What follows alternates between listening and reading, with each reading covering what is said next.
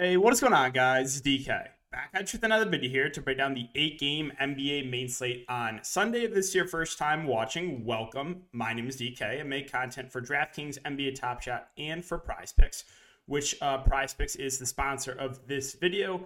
Um, Prize Picks is a player prop site that a uh, ton of different ways you can play. You can take over-under on fantasy points, over-under on points, assists, rebounds, three-pointers made.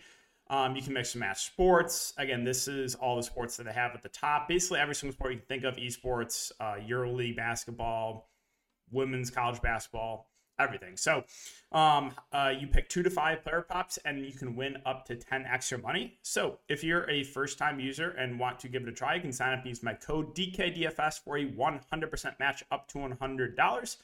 And if you're interested in premium content for D F S, I do offer that on patreon dot com, uh, N B A package, uh, as well as gold package, which includes esports. And we have U S F L coming up in a couple weeks. Super, super excited about that. I will be covering that. So more info is down below.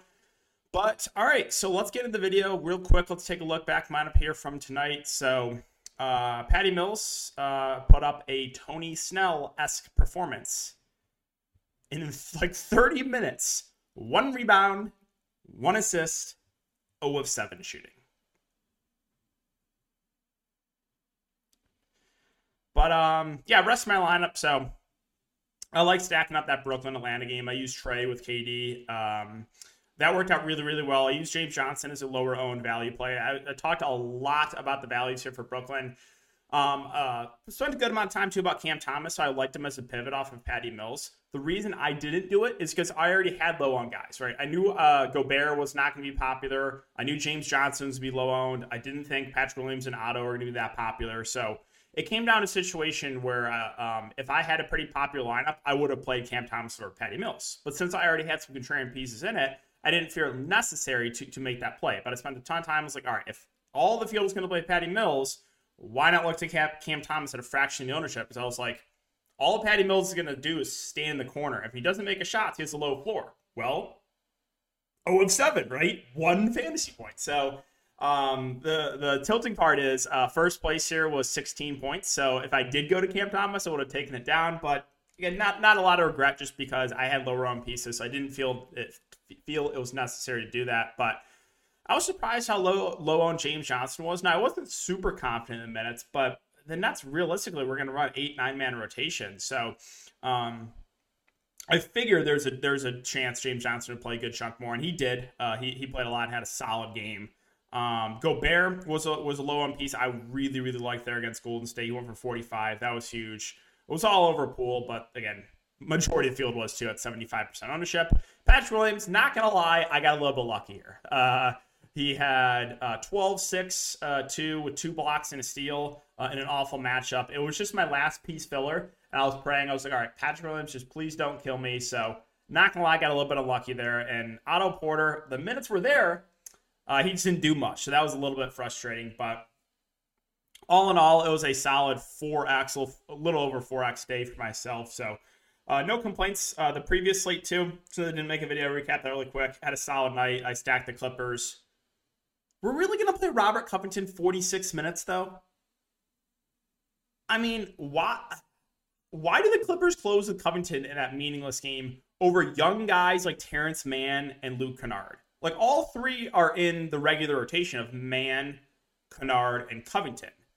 But, like, dusty old Robert Covington's going to play forty-six minutes, but the young guns and Kennard and Mann's in the bench. I was like, that tilted me because...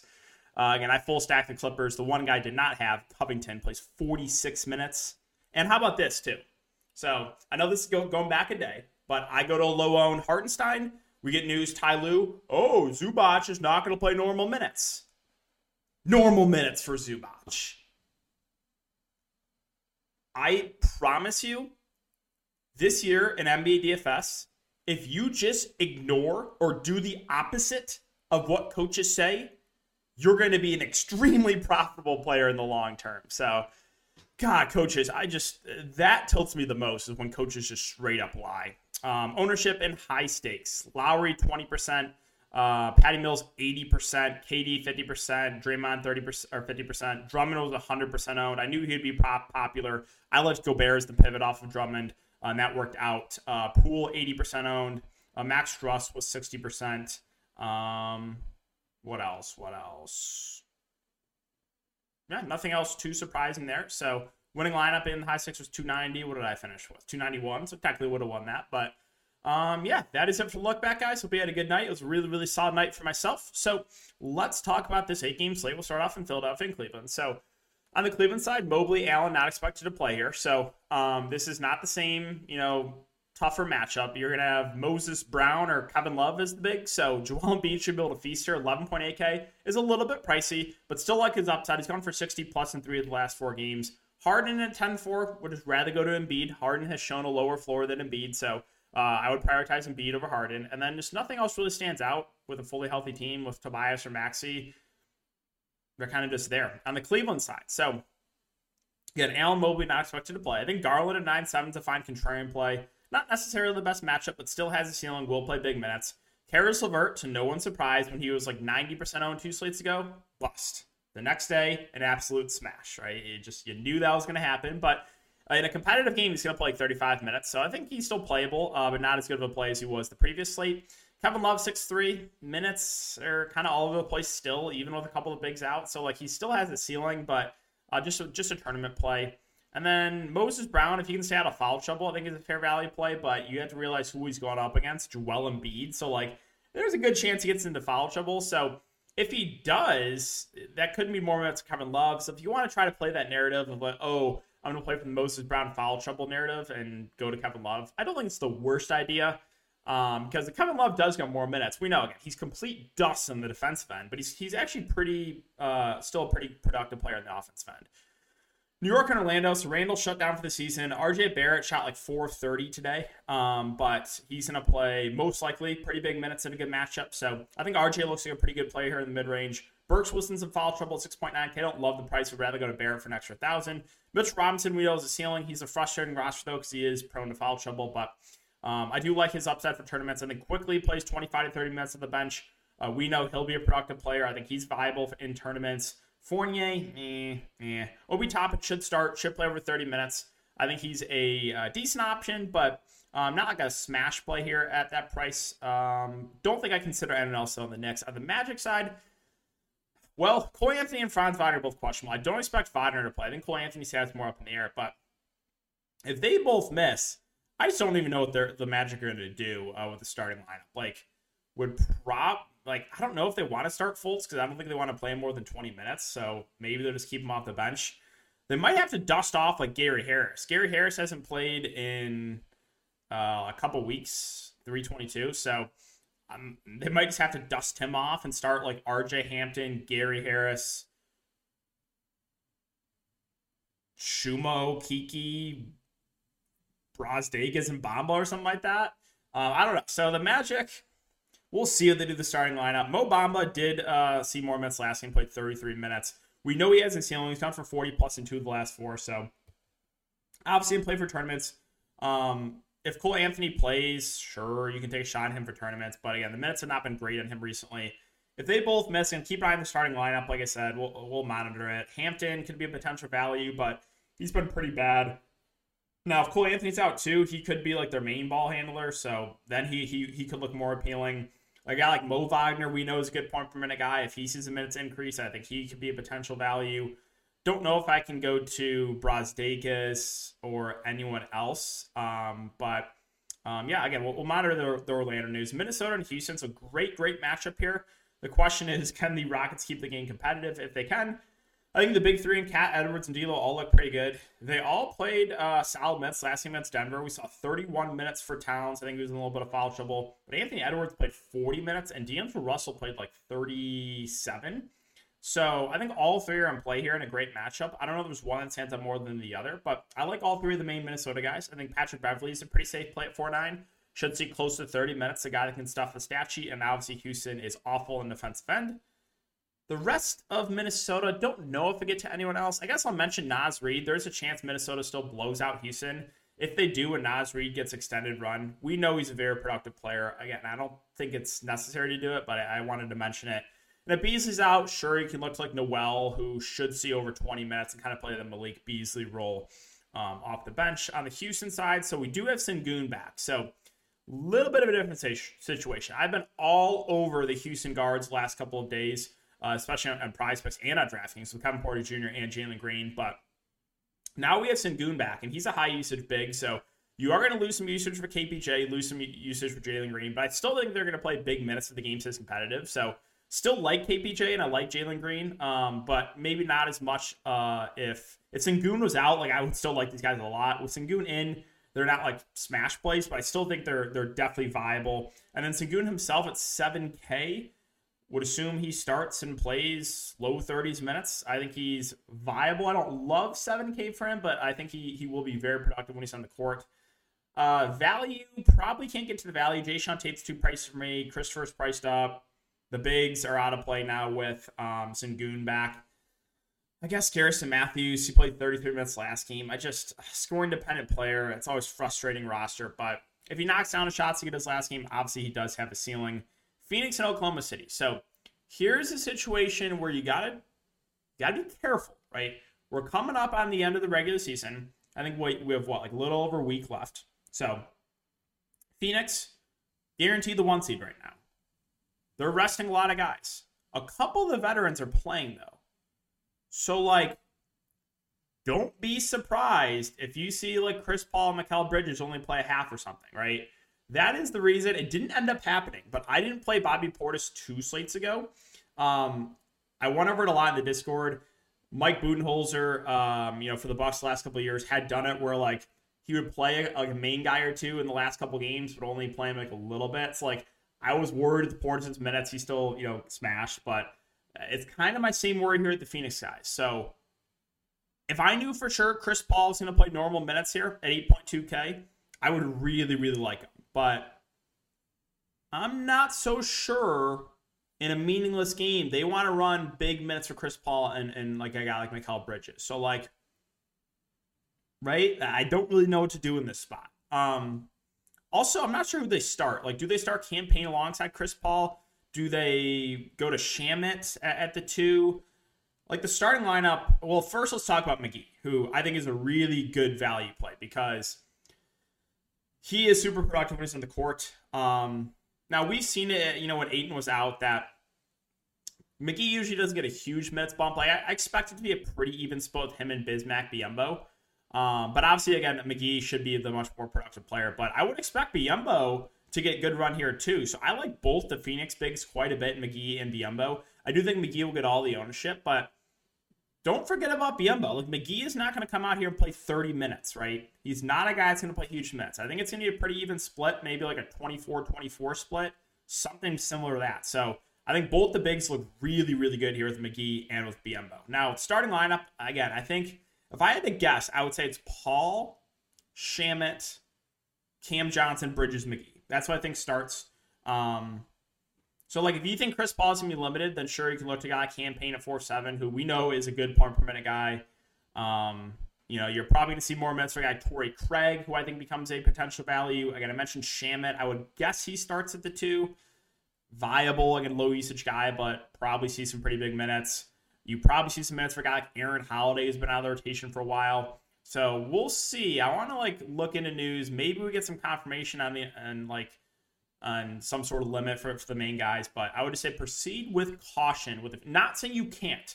I'm not saying you can't play Chris Paul. But I, what I'm saying is you can't be mad if you play Chris Paul and he only plays a half.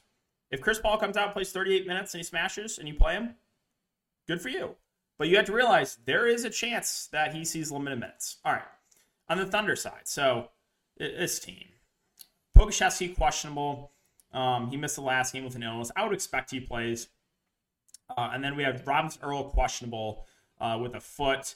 Um, so we'll, we'll see about that. He's been, was it a foot or was it a hamstring that kept him out for a while?